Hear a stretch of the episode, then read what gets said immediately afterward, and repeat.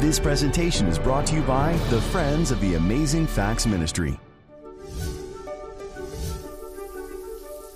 Did you know that when a human baby is born, about 78% of its body is made up of water?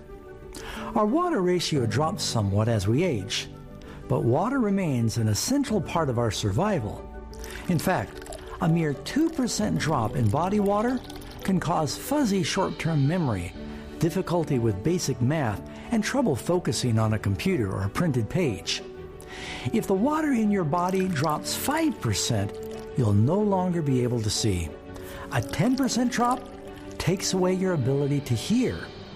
Water plays a crucial role in almost every body function.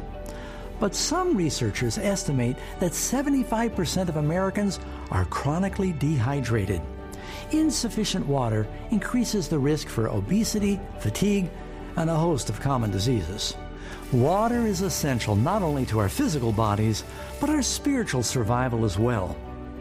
As the living water, Jesus is the ultimate thirst quencher for our souls. And we receive him in a special way when we enter the waters of baptism. So join me now, friends, for today's program as we take a closer look at this very important subject how we can be born of the Spirit and the water. Our lesson today is a very important subject. It, it, may be one of the most important. And some of you are going to think, Pastor Doug, are you pulling a fast one? Why are you dropping this subject into a prophecy seminar? As we uh, move on, I think you'll understand why it belongs and why it's so important. The lesson title is The River of Life. And I would like to direct your attention to a story that you find in the second book of Kings. Second Kings chapter 5. It tells us about a character. He's an Assyrian by the name of Naaman. And says Naaman was a mighty man with his master. He was a valiant man. He's well known. He was successful. And by him, the Lord had given deliverance to Syria. Wealthy man, courageous. He was the general for the king. But at the end of that first verse, it's got uh, five words. It says, But he was a leper. Everything changes. I mean, what profit is it if you gain the whole world and you're dying of a deadly contagious disease for which there is no cure? He was wealthy. He was strong, had a great reputation. It says he was an honorable man. But one day he came down with this terrible, dreaded, contagious disease of leprosy. The Bible often compares leprosy to sin, you may know. Well, the story goes on to tell that Naaman bought a slave girl that worked in his household. He's a wealthy man. And she had been captured from Israel. This little girl, she had probably heard the story of Joseph, how Joseph found himself a slave in a foreign land. And he said, Well, if I'm going to be a good slave, God's got a reason for me to be here. I'm going to trust the Lord. If God was able to use Joseph in that capacity, then perhaps he can use me. And when she found out that her master had leprosy, she said to her mistress, She said, For if he, Naaman, would go to Israel, the prophet there, Elisha, would heal him of his leprosy. So Naaman goes down to Israel, and they'd often been enemies, so it's kind of an odd request. I mean, here Naaman has been the general who has attacked Israel. Uh, there's this brief period of truce.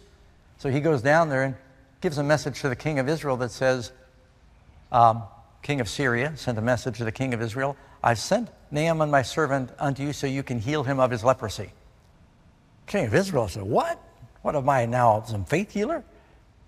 Well, word came to Elisha what had happened. He sent a message to the king of Israel. He said, Send him to me that you may know that there is a prophet in Israel. And so Naaman comes to the house of Elisha the prophet, but Elisha doesn't even come out. He sends out his servant, Gehazi, and he's got a very short, simple message Go and wash in the Jordan River seven times, and your flesh shall be restored to you again, and you will be clean.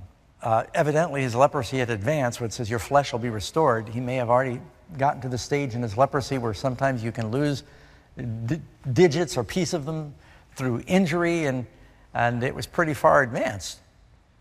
Naaman says, Wash in the Jordan River. Well, the Jordan River was not the best river in the world. Uh, matter of fact, in the summertime, the Jordan is like a series of stagnating pools. But what does it mean if someone tells you to take seven baths in a dirty river? The Jordan River, it's either green or brown. It's very rare, rarely clear. And when Naaman heard that, I mean, he was expecting the prophet to come out and go through some incantations and say, you know, magic words and he'd be healed, or ask him to do something like climb a mountain and go kill some other enemies, or and he says, go wash.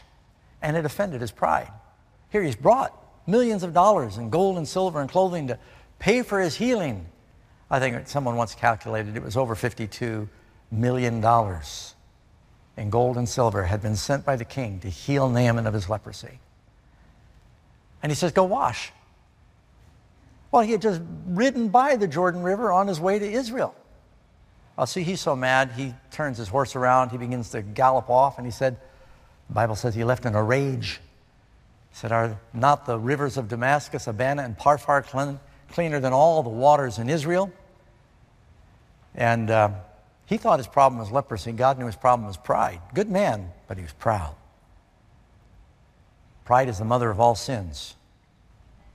And on his way down to uh, Damascus, he had to ride by the Jordan River. And the soldiers came to him and they said, uh, Master, they drew near because they had been keeping their distance. He's contagious. They said, If he had asked you to do some hard thing, wouldn't you have done it?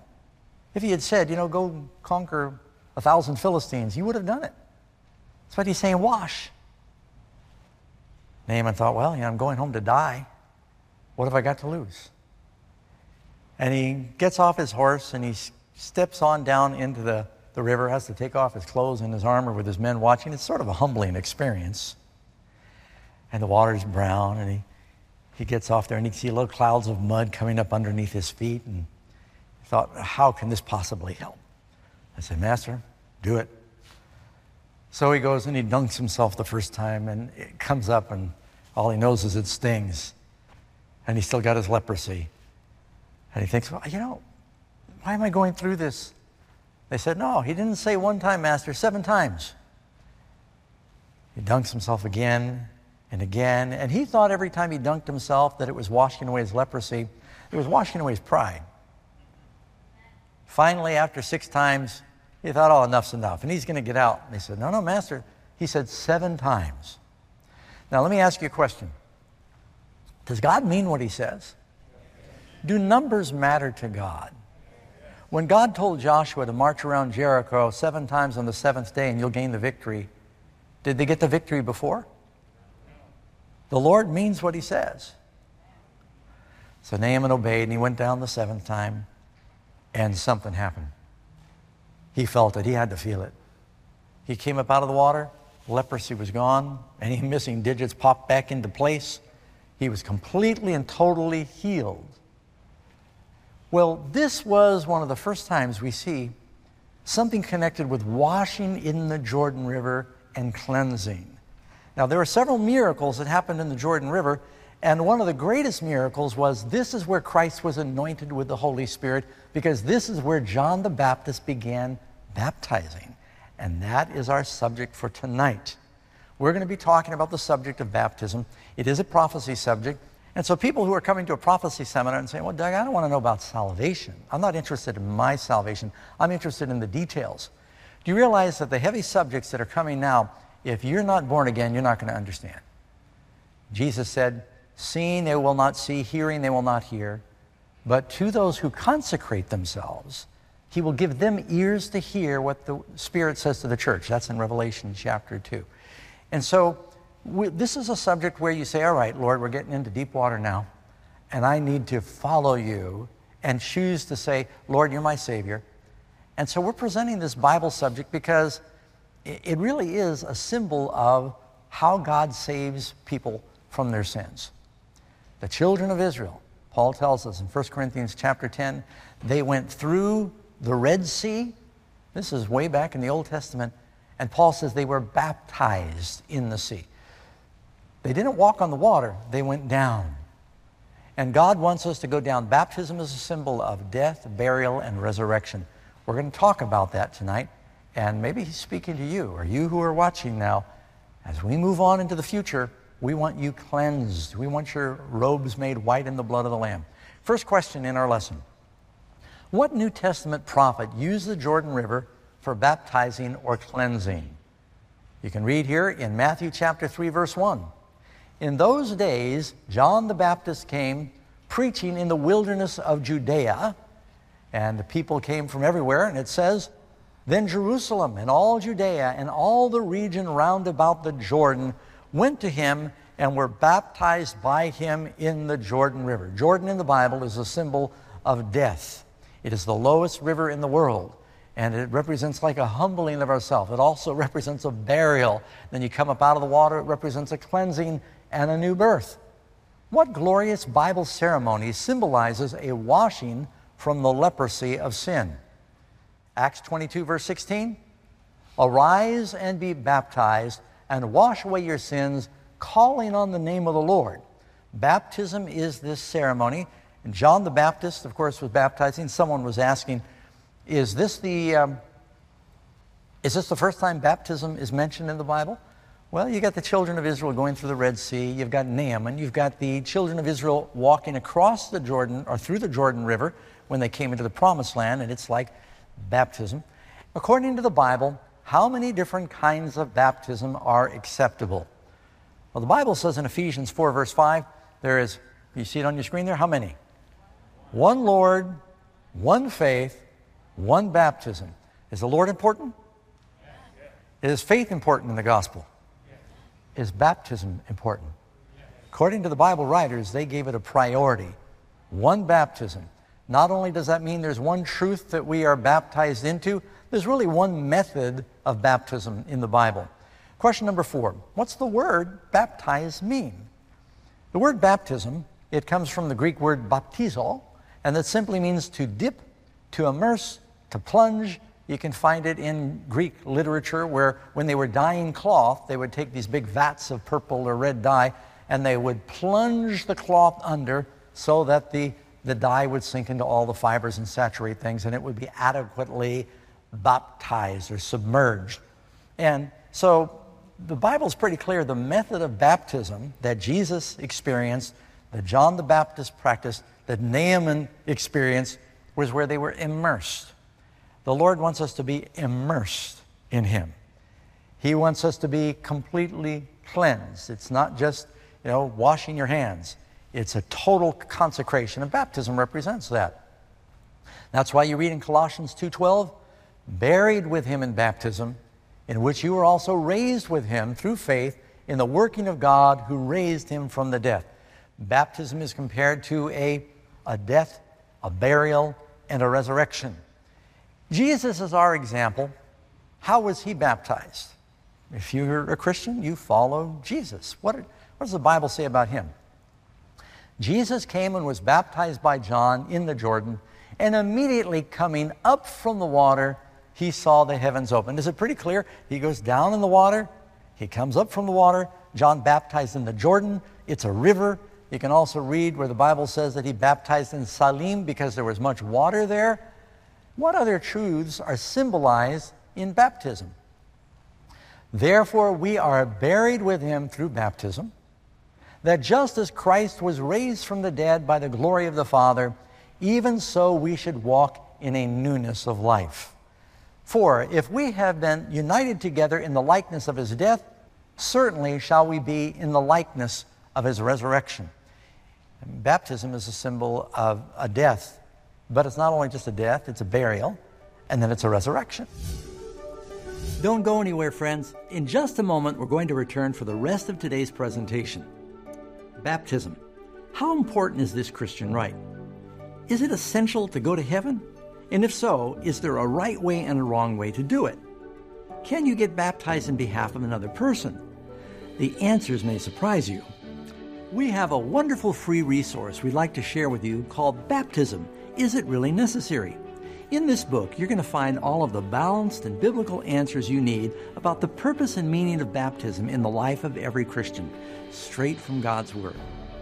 To get your free copy, call the phone number on your screen and ask for offer number 165, or visit the web address And after you read this incredible resource, make sure to share it with a friend.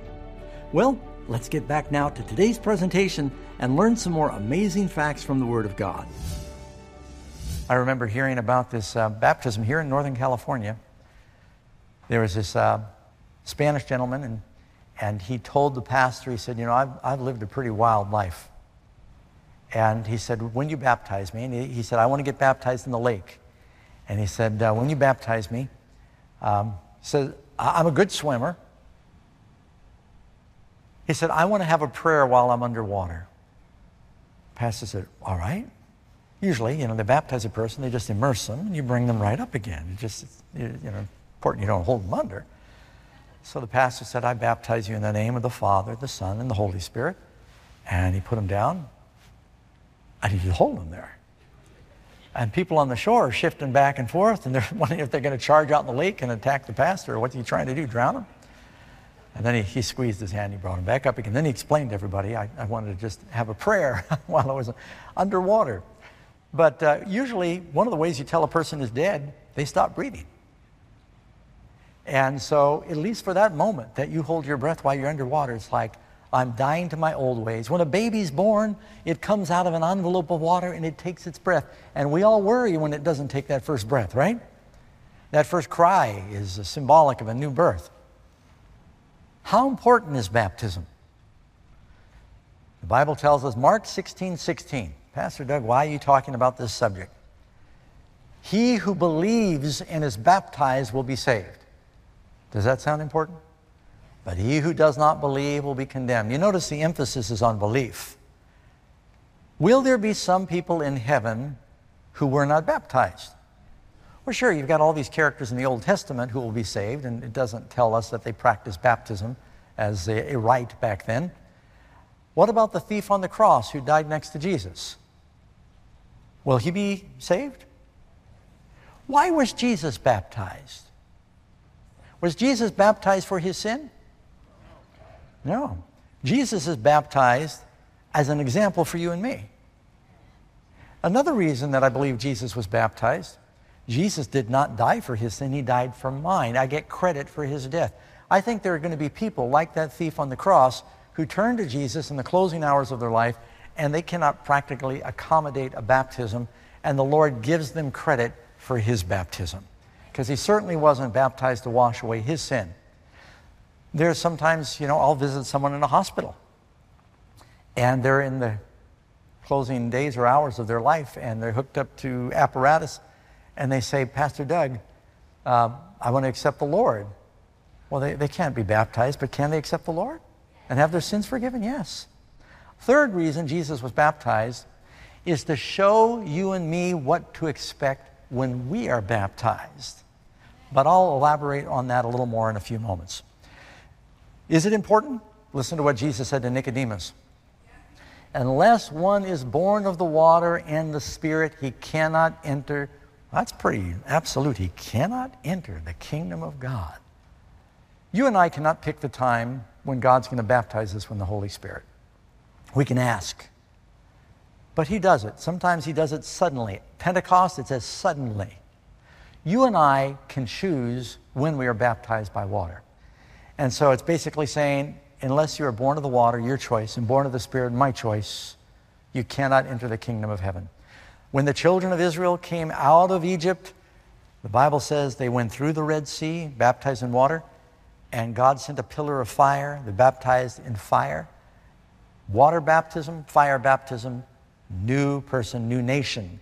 When they came out of that water and they were baptized in the cloud of fire, they became a new nation. You know, even our world is getting both baptisms. The days of Noah, the world was washed with water.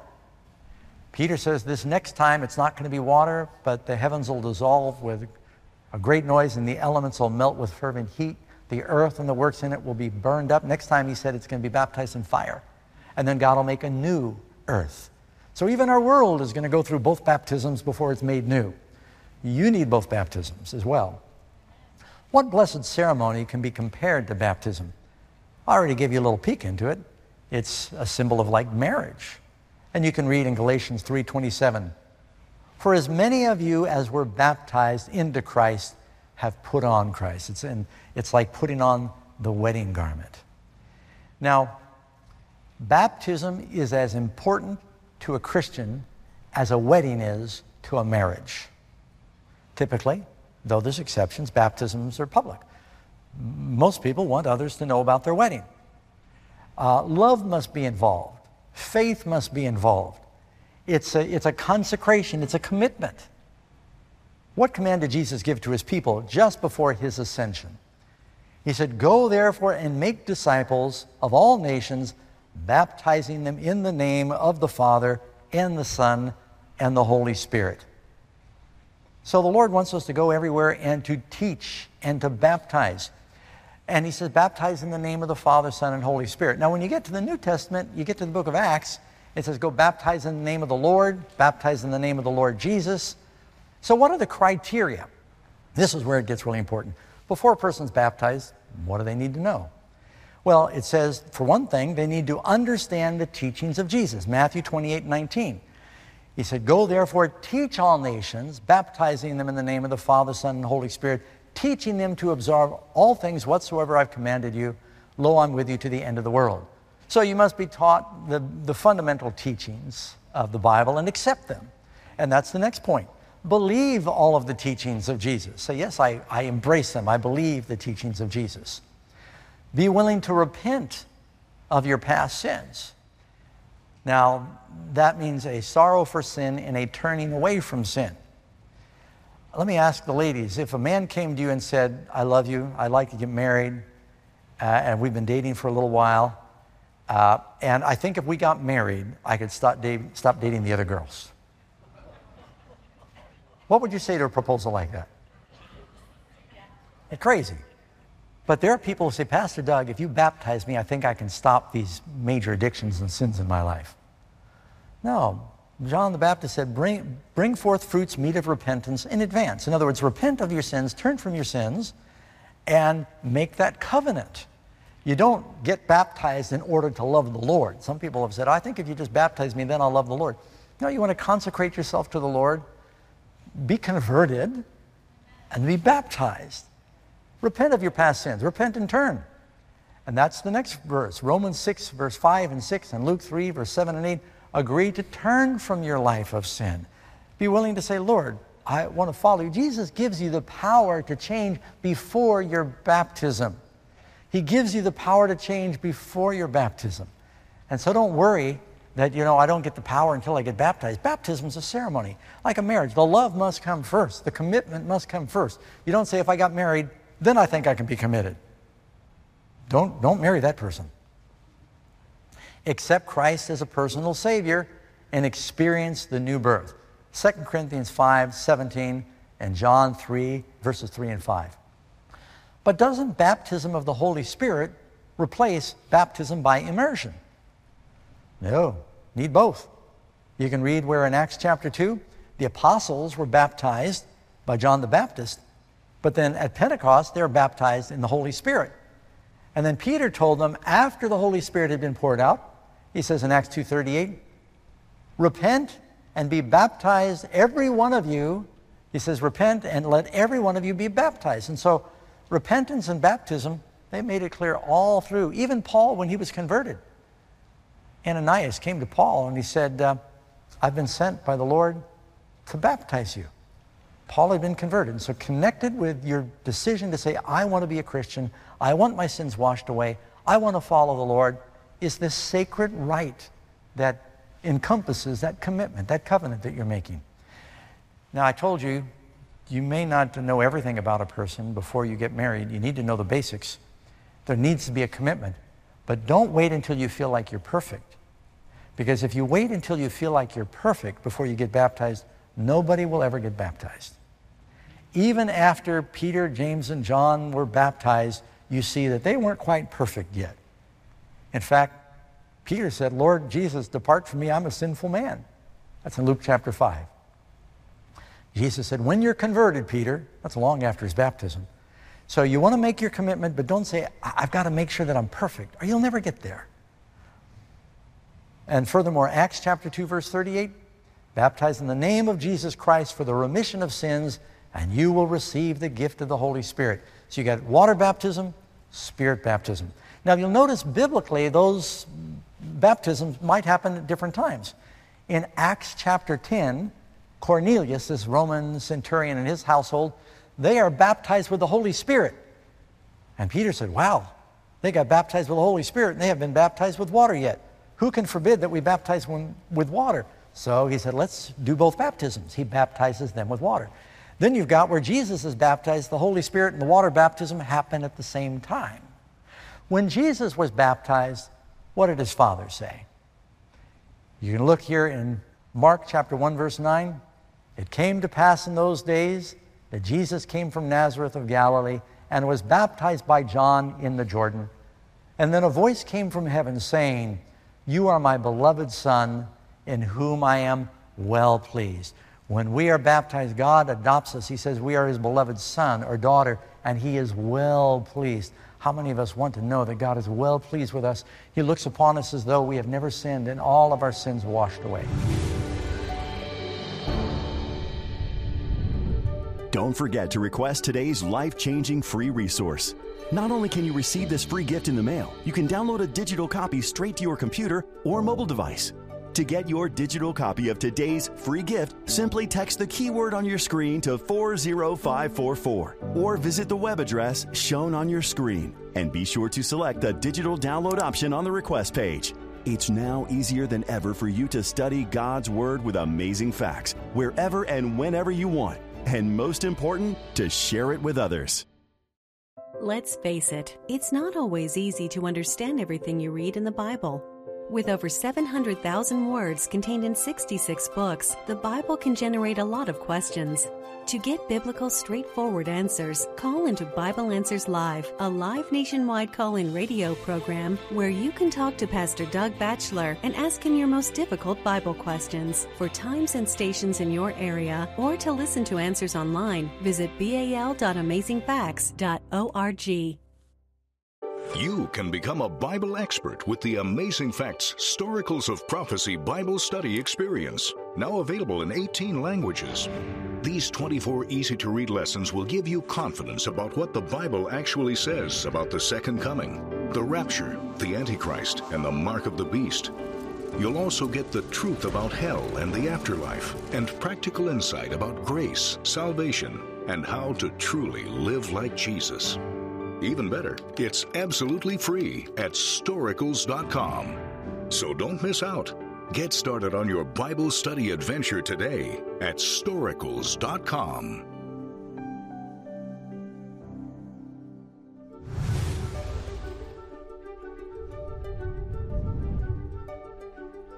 Don't forget to request today's free offer. It's sure to be a blessing.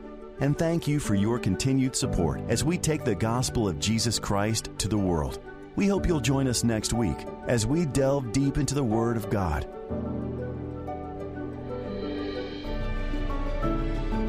This presentation was brought to you by the Friends of the Amazing Facts Ministry.